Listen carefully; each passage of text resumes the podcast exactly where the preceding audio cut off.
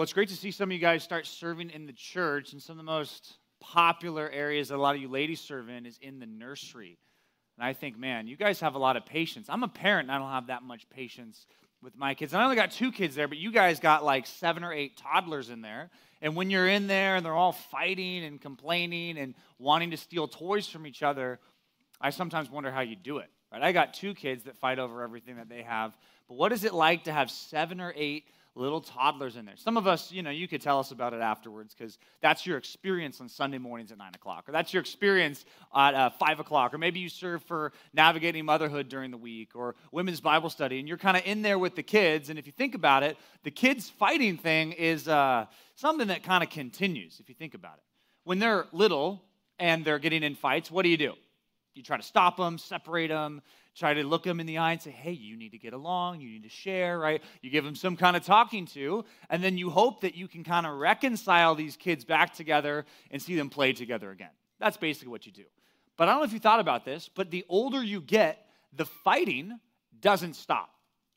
It's not like once you grow out of, I don't know, stealing each other's toys, that you never have conflicts with anyone anymore. If you think about it, your fighting just gets more sophisticated.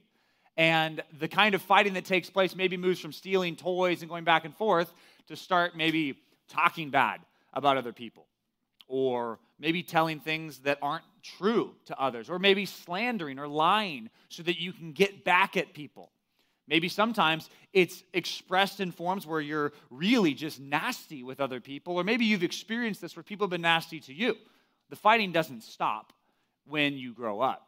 Now, I want you to imagine that parent figure, that leader figure in a classroom with toddlers, one of their jobs is to make peace between fighting kids, right? Well, if there's people who are adults who are still fighting and peace is a good thing, you'd think that God would want some people to step in and try to reconcile two parties together. That's true. In fact, Jesus says in the Beatitudes, in the seventh Beatitude, he says, Blessed are the peacemakers, which is literally a word that he makes up.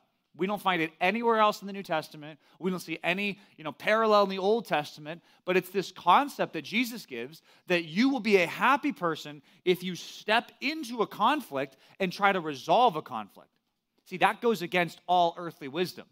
You would think that the best way for you to be happy is for you to avoid any conflict that other people have. Why would I want to get involved in their business? I can just let them fight. That's not a problem for me as long as I stay out of it.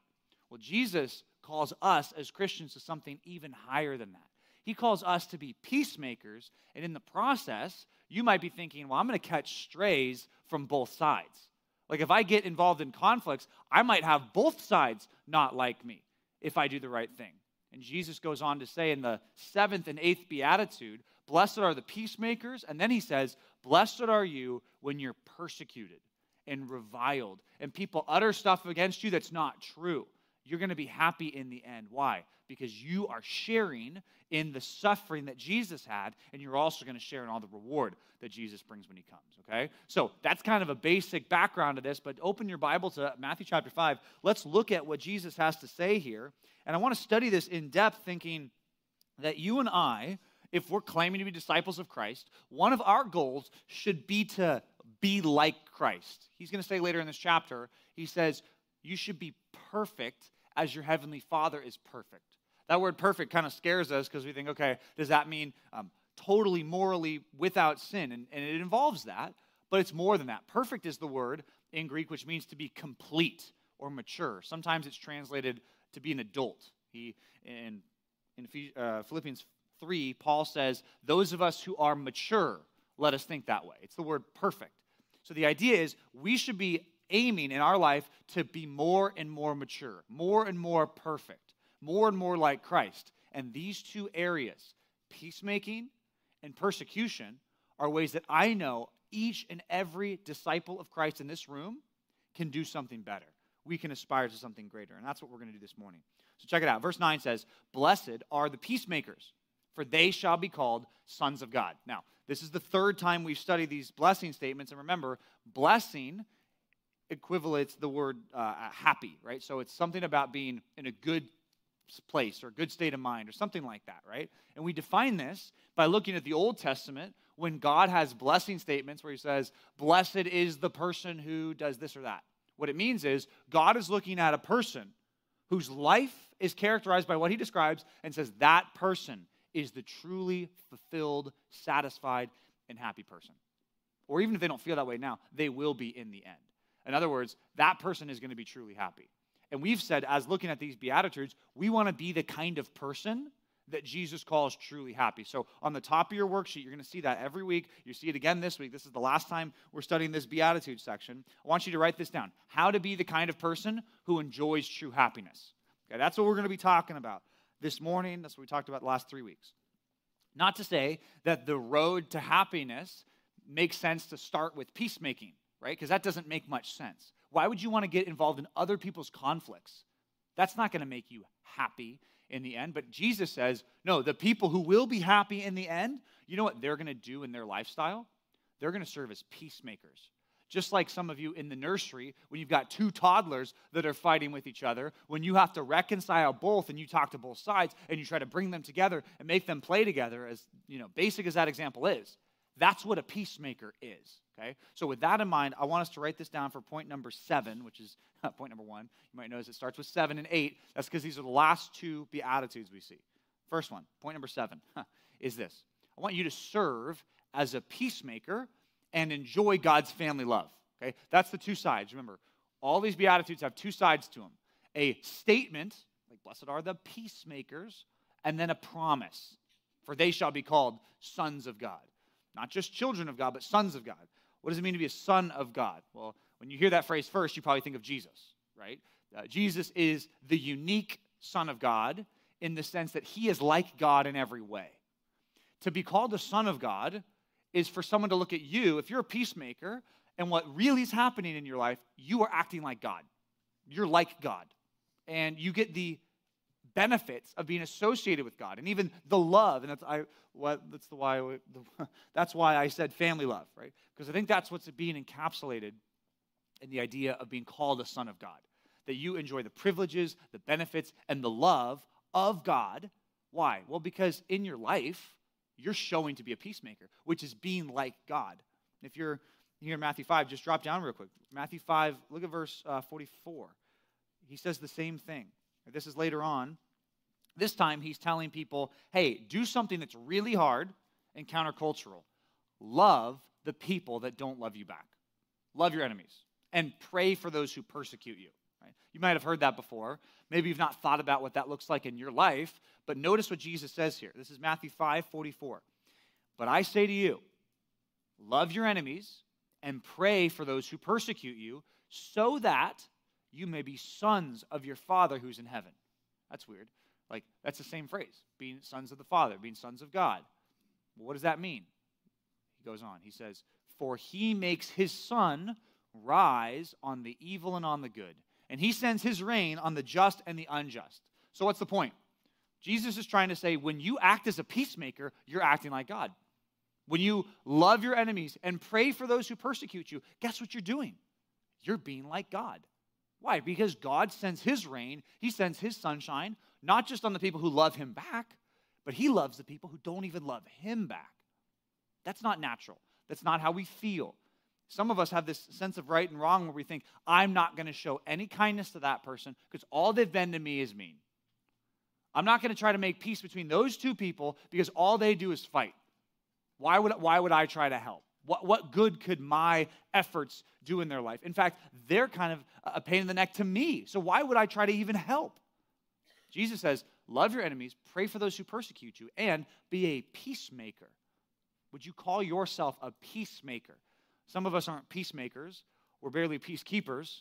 Some of us are, uh, you know, fight starters, or I don't know, war, war mongers, or whatever that looks like, right, in your relationships. Some of us, instead of being the one who brings the peace back, some of us are the ones who start the problem. The Bible has a word for that. You can write it down. It's the word quarrelsome.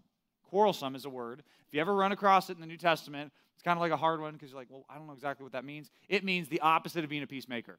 In fact, Paul reminds Timothy in the books that he writes to him make sure that anybody who's like trying to serve in the church or be a leader, make sure they're not quarrelsome. Make sure they're not like starting a fight with everybody. Make sure they're not like, you know, always chest up ready to fight everybody. That's like that's a problem in the Christian life because it's hard to be quarrelsome and a peacemaker at the same time. If the goal is to create harmony in relationships, really hard to do if all you do is start fights. Really hard to do if all you do is divide people. That's really difficult to do. Now, I want you to think about this. Jesus is calling people to be peacemakers because God is a peacemaker. I want you to think in a big, big sense. How is God a peacemaker? What did God do to create peace between people that were fighting against him? What did Jesus do for his enemies? The Bible's very clear about this in Romans chapter 5, verses 8, 9, and 10. It says that Jesus, while we were still enemies, died for us. So, what does Jesus do to be a peacemaker? Well, Jesus is the ultimate peacemaker. He sacrificed his life so that you could be at peace with God. Right? That's the term in the Bible, reconciliation.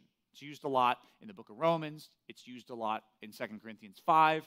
What it means is that you've got two parties that are not friends with each other, and they get brought together as friends.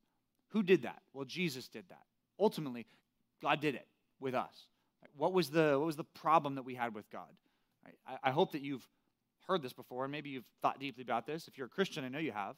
But think about the problem of sin that we have with God. We break God's rules. God's perfect. He's not moving, right? He's not doing anything different. But we break his rules. That creates enmity or um, some kind of bad relationship with God. Right? Our sin does that. And when we keep on sinning, we keep insulting that God who's been nothing but good to us. And we keep doing that and doing that over and over again. And that says, the Bible describes this as us storing up God's wrath. Because in order for God to be good, he has to take account of everything wrong that we do. And we keep choosing to do wrong. We keep choosing to disobey him. And that keeps storing up wrath on our account. How can that be dealt with? Right? God's a righteous judge. What does he do to deal with that? Well, there's two things he can do. He can either punish us or punish someone else in our place. And that's what Romans 5 says Jesus did. God chose to punish Jesus in our place. Listen to this. This is Romans 5, verse 9. It says, Since therefore we've now been justified by his blood, much more shall we be saved from him by the wrath of God. For if while we were enemies, we were reconciled to God by the death of his son, much more now that we're reconciled, shall we be saved by his life. And more than that, we also rejoice in God through our Lord Jesus Christ, through whom we have now received reconciliation or friendship or a new relationship or peace. Jesus calls us to be peacemakers, and I would challenge you to think you're probably not going to be a peacemaker in any real good sense unless you are at peace with God. Right? That's step one. If you're not at peace with God, you're probably not going to be a peacemaker. Right? But then there, there are plenty of you, perhaps, that are at peace with God who are not really living like a peacemaker. You're not really trying to do that. So here's where we should start. If we're talking about you, if you're at peace with God because of what Jesus did, and you want to be a peacemaker, I think this is where it starts. You want the people in your life to be at peace with God. Just like Jesus wanted you to be at peace with God, and he did something about it. I think the good place for us to start is to think, I want the people in my life to be at peace with God. So, what can I do about that as a peacemaker? Well, you can't die on the cross for their sin, right? you don't qualify, right? So, you're not going to do exactly what Jesus does, but you probably can do something instead of hoping and wishing that maybe, you know, they'll become Christians because someone will talk to them. Maybe the thing that you should do is say, I want to be a peacemaker. That means they're going to hear the news of peace from my lips. I'm going to tell them the good news that they can be at peace with God. And I'm not just going to tell them once, but I'm going to have conversations with them to plead with them to be right with God. Write this verse down 2 Corinthians chapter 5. You see this all laid out perfectly here. Paul says in 2 Corinthians 5, verse 18, 19, 20, Paul says, All of this is from God, who through Christ reconciled us to himself. And he gave us the ministry of reconciliation. So, God has now said through Jesus, you as a Christian are at peace with God. Great. That's something that Jesus did for you. Now, what does Jesus tell you to do? Now, he gives you this message or this ministry of reconciliation. Now, your job is to say, I want the people in my life to be at peace with God. What's the first thing about being a peacemaker? Well, it looks like me trying to get the people in my life to be at peace with God. How do I do that? Well, I'll keep reading. He goes on.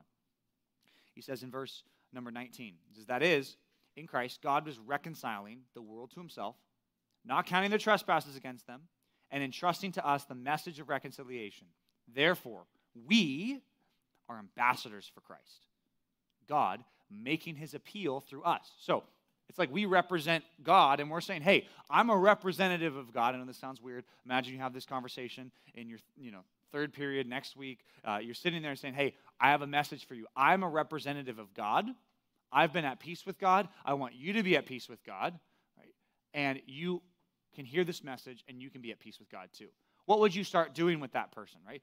they probably need some explanation, right? If you said, hey, I'm a messenger of God and I've got something to tell you, it'd be like, whoa, it's too early for that. Like, what, what do you mean? Like, you probably have to do some explaining, right? You might have to maybe quote some things from the Bible. You might have to explain some background to all this. You might have to explain who God is. You might have to explain the problem of sin and show them how even their own guilt is evidence that the Bible is telling the complete truth, that we're separated from God because of our sin. But you got to tell them the good news that Jesus is the ultimate peacemaker, that he wants to make peace between you and God. He's done what's necessary, so now you need to submit and follow him and become a peacemaker too. You probably say those things, and then you would do what he says next. This is 2 Corinthians 5:20. He says, "We implore you on behalf of Christ, be reconciled to God." Right? You would probably do some kind of imploring. Not, uh, that means like really strongly saying, you know, not just this is like a suggestion, like maybe it's just a good way to live, like I live this way, like more than that. I, I really want you to think about this. I, I need you to consider this. It's, it's kind of being pushy. Like if someone implores you to buy something, you know how you, you walk around if you ever you know, go to the mall or you don't go to the mall, but you go to the Spectrum and you walk by those little stands eh, that are selling those dumb little toys or the little helicopter thing that flies up and down. You, you want to just like get, get your eyes down and like get past them, right? Because you know if you start like getting interested in all this, they're going to start imploring you to buy one. Oh, you got to check this out. Oh, try it. Here, take the controllers. And then they're selling you, right? That's what it means to implore. So, as uncomfortable as that might seem, that's what it looks like for you to be a peacemaker. Not just to say, hey, here's my life, I'm a Christian, you know, it's interesting, maybe you should consider it, but to be someone who actually, out of love and care for people, sit down with them and really try to implore them. You, you really need to be right with God. You know you're, we all have this sin problem. We all understand. You know, it, it messes up our relationship with God. I really want you to consider this. And then talk to them. Ask them questions and, and try to answer their questions. And if you don't know the answers to all their questions, say, I want to talk to you about this again. Because I'm imploring you to be right with God. That's the first big movement of what it means to be a peacemaker. And Romans 10 says the same thing. He says, How will they call on him in whom they have not believed? How do they believe in him in whom they've never heard? How are they to hear without someone preaching? As it says, How beautiful are the feet of those who preach the good news. Point is, God loves to have you and me go in people's lives and tell them, God can be at peace with you. You need to make peace with God. Jesus did what's necessary. Are you doing any of that work? If this says, Blessed are the peacemakers, are you doing any of that work of peacemaking? If God looked at your life, would he see any of that kind of peacemaking? Like trying to talk to people about their salvation, trying to talk to people about their soul, trying to talk to people about the gospel, trying to implore people to be right with God? Or would he see a lot of shallow conversations? Would he see a lot of uh, talking about non spiritual things all the time? Would he see a lot of you trying to make friends with people at school without ever considering their soul? Would he see compromise? Would he see laziness in the Christian life? Like, what would he see? Because Jesus is saying we should all aspire to this. Blessed are the peacemakers. I mean, Jesus is ultimately the peacemaker. That's one aspect of peacemaking, right? Between God and men. There's another aspect of peacemaking, it's kind of what we started with, that Christians, we should do the role of making peace between two parties that are not getting along here on earth, right? Not just between God and people, but between people and people between this girl and that girl in your small group, between this brother and that sister, between those people. Like, this is difficult territory to start talking about peacemaking. I want you to think about what kind of qualities would you need to take on to really help make peace in situations? There's one quality, you should write this down. I really think that this is at the heart of peacemaking. I can prove it with a verse. Why don't you write this word down? Humility. Humility. If you're going to be a peacemaker, it's going to start with humility. And that humility, realistically, needs to spread to all parties, right? Because if you're humble and you want to reconcile with somebody, and they're not humble and they don't want to reconcile, then you're not really going to have full reconciliation. Right? You can forgive somebody and you can be humble and apologize and be profuse about all that. And if they don't forgive you, there's not going to be full reconciliation, right? You did what you could, but you can't control what, what they do. But you can certainly make it easier or harder by your humility, right? So if you're going to be a peacemaker, you need to be humble. Or, or another thing to think about, like um, part of humility is like a self forgetfulness. Just thinking like, what I feel in this situation doesn't matter. Because right? remember, if you're the person in the nursery making peace between two fighting toddlers, you know what might happen? Both toddlers might hit you. Both toddlers might throw something at you, or they might turn away from you. And you can stop in the middle of that and say, Do you realize I'm trying to help you? Don't you understand that I'm going out of my way to help you in your little dumb situation? I shouldn't even help you anymore. You could do that because that would feel like, oh, that's kind of how I feel. But if you're really trying to make the peace, if you're really trying to see the end goal of two people making peace, then you got to stay humble and know that you might get opposed from, from both sides here. The verse I was talking about that I want you to write down is James chapter 3, verses 17 and 18. To be a peacemaker, to have this humility. I just want you to notice what God's word says about this. Early in that passage, he says, A lot of people think they're wise. A lot of people think that they're really, you know, helpful, but their life is full of all these kinds of divisions and envy and malice. A lot of people think they're really smart and really godly and really wise, and they're not? But then he says, here's what true wisdom looks like. Verse 17. But the wisdom that is from above is first pure, then peaceable, gentle, open to reason, full of mercy and good fruits, impartial and sincere. Right? So he's describing what it looks like to really be a, a peacemaker here. And then verse 18, he goes even further. He says, And a harvest of righteousness is sown in peace by those who make peace. So to sow something means to put seeds in the ground. So the idea is a person who's making peace, what do they start doing? It's like they're putting righteousness like in the ground, and then what's going to sprout up?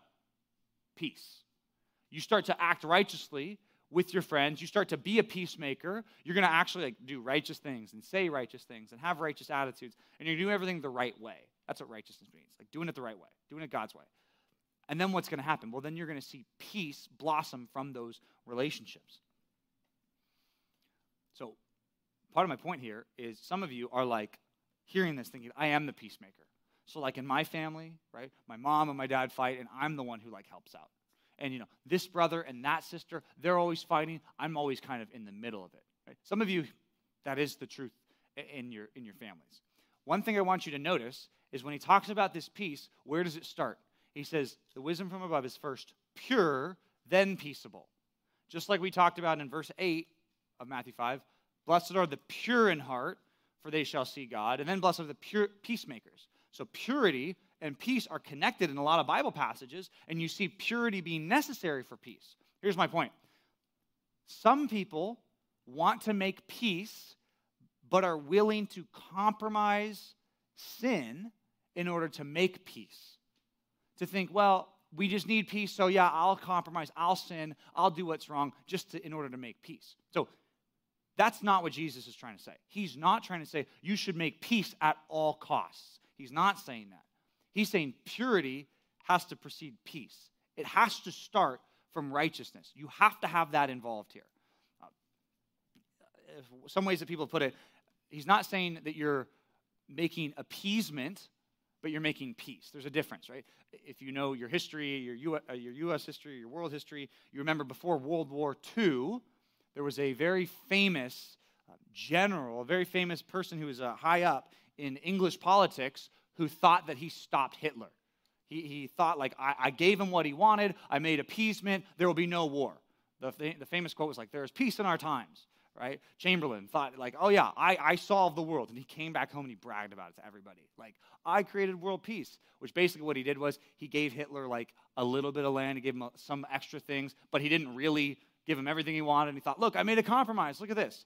But that didn't create lasting peace. In fact, it was like really short lived. And then he looked dumb because he announced to everybody, look what kind of a peacemaker I am. What he did was he did appeasement. He, he, he tried to give a little to get a little, and he tried to kind of solve the issue by trying to appease the situation, but it, it wasn't righteous. Like, even in what he did, there was some compromise and some shadiness and some probably giving up too much of good, and it didn't create the kind of lasting peace uh, that was needed at that moment. Now, what I'm trying to say is if you're acting as a peacemaker, what I'm not telling you to do is ignore everyone's sin. I'm not telling you to ignore, like if you're dealing with two people, right? Imagine it. You've got two people who aren't getting along. I'm not saying you say, well, you know what? This person sinned, that person sinned. Well, but they both kind of feel like they're right. So, you know, what you did wasn't that bad. No, no, no, no. You're totally right. Oh, you oh, you're totally right too. No, I know you're right. Like they they sinned, right? That's true. And you talk to this person, well, it's their fault. That's not the way to make peace. To not be honest about sin. It has to come from purity and righteousness first. Another way that we see that in the Sermon on the Mount, two passages. First, in Matthew 5 21 to 26, Jesus says, If you think that someone has something against you, if you think that your brother has some kind of uh, complaint against you, uh, says it right here in um, verse number 23. This is Matthew 5 23. He says, So if you're offering your gift at the altar, and there remember that your brother has something against you. So the idea is that you've done wrong, and that someone else might have a grudge against you because of something you did. He says, if that's true, if you remember, oh, I, I wronged that person, I sinned against that person, he says, then leave your gift at the altar and go. First be reconciled to your brother, then come offer your gift, right? So that's in the situation where you've done wrong and you know you need to apologize. Right, okay. Then, at the end of the Sermon on the Mount, Jesus says something similar about peacemaking. He says, this is uh, Matthew 7 3, why do you see the speck that's in your brother's eye? You see their sin, but you don't notice the log that's in your own eye, right? It's this idea of saying, wow, you got such a big problem yourself, and you're trying to fix their problem, but you haven't fixed your problem first. He says, How can you say to your brother, Let me take that speck out of your eye when there's a log in your eye? Jesus says, You hypocrite. First take the log out of your own eye, then you will see clearly to take the speck out of your brother's eye. Okay? So, what do we have in that situation? So, Matthew 5 is I know I did something wrong against you. It's my job to go, to go and talk to you and say, Hey, I did you wrong. Please forgive me. Let's be reconciled. Okay. Matthew 7 is when someone's done something against you, when you notice the sin in somebody else, what are you supposed to do? Do you notice that the first step in both of those passages is that you deal with your own sin first? Even in Matthew 7, Jesus says, There'll be people that sin against you. But what's your response when you got a problem with somebody else, what they did? If you got in some argument or some fight and you don't like what someone said about you, the first step is okay, do I have a log in my eye? What did I say to them? What hurtful things did I say? What hurtful response did I have? Maybe it's because I think it, I was being defensive because they did wrong, right? Fine. But what did you do? Well, how did you contribute to the problem? How do you really be a peacemaker? The first step is that word we just talked about humility. That's where it starts. It takes a lot of humility in Matthew 5 to know that you've wronged someone, to literally leave church, go be reconciled, and then come back to church, right? That takes a lot of humility. Then in Matthew 7, if you think someone sinned against you, it takes a lot of humility to go take the speck out of your eye. It's like you're going to apologize to them. Like they may have sinned against you, but that's you apologizing to them for my part. Right? I had a part in our fight. Please forgive me. I responded wrong when you said whatever you said. I, I did the wrong. Please forgive me for that. Right? Notice what happens when you do that. That usually starts the, the, the apology exchange right? If you're really in conflict with somebody, if you start, even if you think they're in the wrong, if you can identify the, the log that's in your eye and then go try to deal with it with them, you're going to notice you're probably going to have more success in peacemaking there. Humility is the key. A lot to say one thing I don't really have time to say, but um, peacemakers don't enjoy peace in their life. Okay? It sounds a little contradictory, but peacemakers does not mean that your life is full of peace. In fact, if, you're, if you are a peacemaker, that might cause problems in your life. Jesus puts it like this in Matthew 10. So, same book of the Bible, five chapters later. Listen to what Jesus says. He says, Do not think that I have come to bring peace to the earth. That seems contradictory. So, I'm not come to bring peace, but a sword. You're like, okay, well, what's Jesus talking about? I thought he came, wants us to be peacemakers. You know, his whole birth was about bringing peace. What is this about? Well, later in that, that text, he's going to explain that when he comes to earth, he's going to divide a father against a son, a mother against a daughter. The point is, some people will embrace him, some people won't. And because of that, some people will, will actually, it will cause problems. The fact that, like, and for some of your families, right, maybe your mom's a Christian, your dad's not a Christian. That creates problems. Maybe your parents are the Christians and all the cousins and all the in laws, none of them are Christians. And then there's conflict and problems that maybe you're starting to hear about now. It's like, well, why did that happen? Well, perhaps it's because there's division because of what Jesus did. So the point is that not every situation you're going to have a ton of peace, even if you're a peacemaker. Well, Romans 12, 18 is kind of the summary of all this. Paul says, if possible, so far as it depends on you, live peaceably with all. That's kind of the, the bottom line. If possible, which sometimes it is, sometimes it isn't, so far as it depends on you, which you can always take the log out of your eye. That always depends on you. Right? You going and confessing always depends on you. As long as you can do that, live peaceably with all. You might notice that if you start being a peacemaker, there'll be some people that don't want peace. And you might even be, in other words, persecuted. Well, if you're thinking that, that's where Jesus goes next in Matthew 5, verse 10. Look what he says. He says, Blessed are those who are persecuted for righteousness' sake. He doesn't say, Blessed are everyone who suffers, because that's not true. A lot of people suffer because of their own mistakes, and they're punished because they choose to do wrong. He's not talking about them.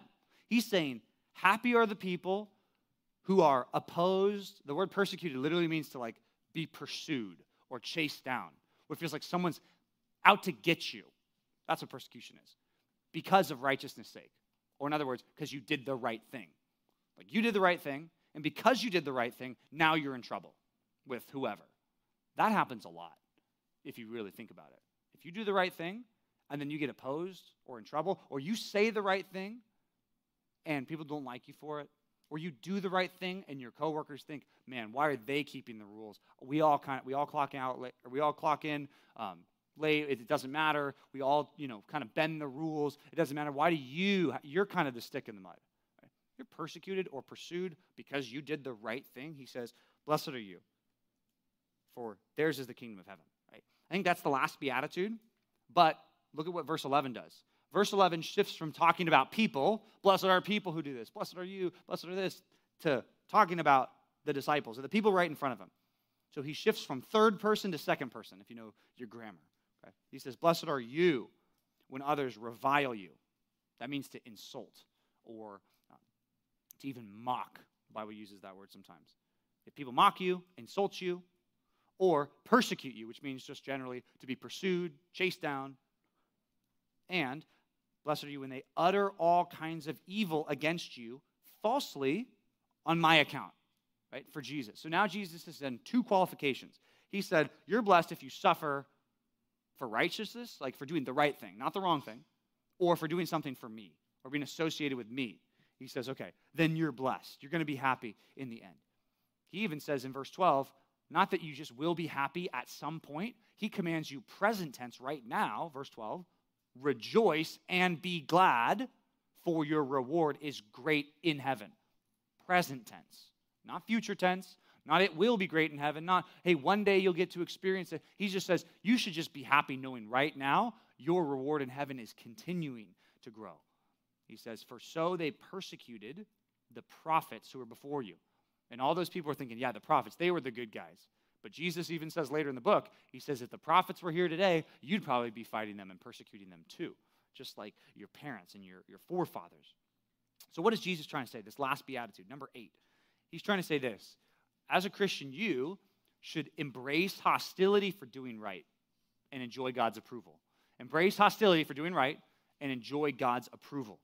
Last time he said, You're going to be called sons of God. So you're like God. You, you get the, the family love, right? You're, you're on the same team with God. Now he says, You'll be having this great reward in heaven, and the prophets and the people who were righteous in the Old Testament, you're just right along on their team. It's kind of like if you start a sport, right? Football season is starting right now, um, and you know people are getting on these teams and they're getting hurt for the first time, right? In week one, people start to get hurt, and when you're part of any kind of sports team that's like involves physical activity, so not golf. So uh, those of you who are golfers like me, right? We don't count in this this illustration, but you know people who are playing you know real sports, whatever, you're to get hurt at some point, and you're to get some bruises, and you're to have problems. And it's like when you get those bruises and you get hurt while you're on the team, there's almost this sense of like, well, now I really know I'm a part of this team because I'm, I'm getting beat up for this team, right? It's especially just, you can see it with football, right? A very physical contact sport, us versus them. If I've got scars, if I've got broken bones while being on the field, it's like, well, I did it with my team and for my team. Like, if I want assurance and confidence that I'm a part of this team, if I got hurt on the field, that's a lot of assurance. That's a lot of confidence that I'm a part of this team. Jesus is saying the same thing about being a Christian. He says one of the reasons you can have assurance and confidence when you go to sleep at night and you think, man, am I a Christian or not? One of the things that can give you assurance is, what are your scars? How have you suffered for doing right? And he says that should like assure you. You should rejoice and be glad, even in the pain because you look at it and say, this is another proof and evidence that I'm on Jesus' side. Because he did the right thing and suffered for it, right? John 15, he says, I was persecuted, and if, if you're my disciple, you're going to be persecuted too. If the world hated me, they'll hate you too. Paul says in 2 Timothy 3:12, he says, Indeed, all who desire to live a godly life in Christ Jesus will be persecuted. So that's a promise. So some of you, perhaps, are not Christians right now, and maybe you want to be. This is one of the things that needs to be a part of the cost that you count. You need to recognize that being on Jesus' team will lead to some kind of persecution. Some kind of persecution. It could be as small as being reviled or insulted, which, by the way, God doesn't treat very lightly. In fact, the, the, the cross reference here in Luke 6, when he preaches the same idea, listen to what Jesus says. This is the version of Beatitudes in Luke 6. Jesus says there, Blessed are you when people hate you and exclude you and revile you and spurn your name as evil on account of the Son of Man. Remember, this is for Jesus. This is for righteousness. This is not because you're just a jerk and everybody hates you and you're like, yes, I love this sermon. Like, I'm suffering, but it's like, I have no friends. I'm excluded. Well, is that your fault? Right? Like, maybe, maybe no offense, right? Sorry. Uh, but like, maybe that's a youth thing. That's not a Jesus thing, right? But if you're excluded and, and you don't go back and you're not invited with those friends anymore because you said, no, I, you know, you guys are drinking. I'm not, I'm not drinking, right? If you say, I'm not going to, I'm not going to do what you guys are doing, right? And oh, now I'm starting to get excluded. Now they don't want to be with me anymore, right? Jesus says, happy are you. Blessed are you when you're excluded or maybe even reviled. When they say stuff about you that's not true. They utter all kinds of things, evil, that are false on my account. Right? People lie about Christians all the time. Right? You heard it. Maybe you've even done it. Point is, he says you should be blessed and happy. Jesus says in Luke 6, hate, exclude, revile, spurn your name as evil. Four things on account of the Son of Man. Then Jesus says, rejoice in that day and leap for joy. So we're not just talking about some kind of internal tranquility, right? Because you might think, oh, rejoice. Like, yeah, like I'm rejoicing. He says, leap for joy. I don't know what you think. I haven't leapt for joy in a long time. Okay, I, may, maybe I have, but I, I don't remember like the last time. But you know, when you leap for joy, it's it's kind of like a, I don't know. That's like a outburst of joy, right? It's not like a subtle happiness. So here's what Jesus says: If you're persecuted. And you start to realize, I'm being persecuted right now. I want to do the right thing. And because I'm saying the right thing and, and not going to go along with the sin that they're doing, they're excluding me. Jesus says, You should leap for joy in that day, not in the future day, not when you get all your reward. Leap for joy in that day that you're persecuted. For behold, your reward is great in heaven, for so their fathers did to the prophets. Same idea. You're on the team. The other side of all these Beatitudes is the woes. And, and we don't see those in Matthew chapter 5. Right? In that sermon, when Jesus preached this, I don't think he preached the woes. When he's preaching in Luke 6, he gives the blessings and the curses, right? Woe just means like curses. Right? In Luke 6, here's the corresponding woe. So he says, Hey, you're blessed if people hate you. You're blessed if people exclude you for my sake. Okay, woe to you. Curses on you, right? Uh, you're in a bad place if, listen to this, when all people speak well of you. For so their fathers did to the false prophets. Not to the, the pagan non Christians, but the false prophets. A false prophet in the Old Testament was someone who said, I'm right with God, but they didn't have the correct message of God. And people said, oh, we like that kind of Christian. We like that kind of follower of God. Not like those other people that keep saying the stuff that God says that I don't like. I like those people of God that say the things that I like. And everyone speaks well of them and applauds them. Jesus says, Woe to you if all people speak well of you. I think for a lot of us, we may be so afraid of being hated, reviled, excluded, or persecuted or whatever because we're afraid of people not liking us. Jesus says it's a problem if everybody looks at you and likes you. If all these non Christians look at you and think, oh man, that kind of Christian, I like that kind of Christian. Have you ever thought about that? That maybe, perhaps, you could be striving for everyone to like you at school and everyone to like you on your sports team, and you're doing all that you can to fit in with them for the purpose trying to be liked? If you're doing that, there's probably a good sign that you're probably not standing out righteously. You're probably not doing the righteous things that you should do.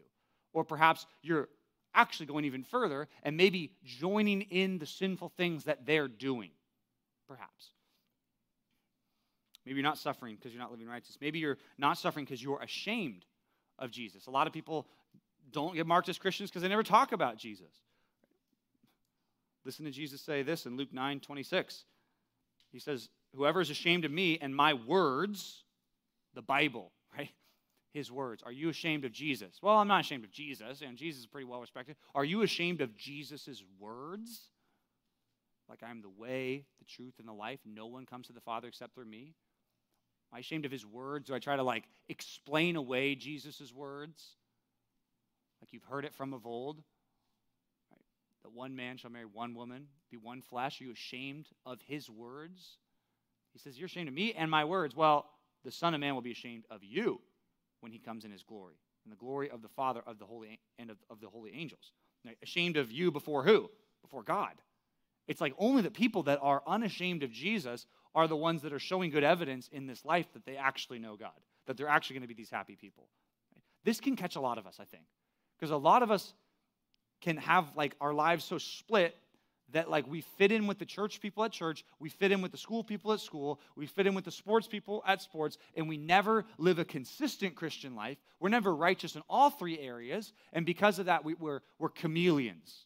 We're trying to fit in here and there and there. And the reality is like, well, who are you really? Because Jesus says the happy people are the ones who actually live righteously. You might say, how could you possibly be all excited when you're suffering.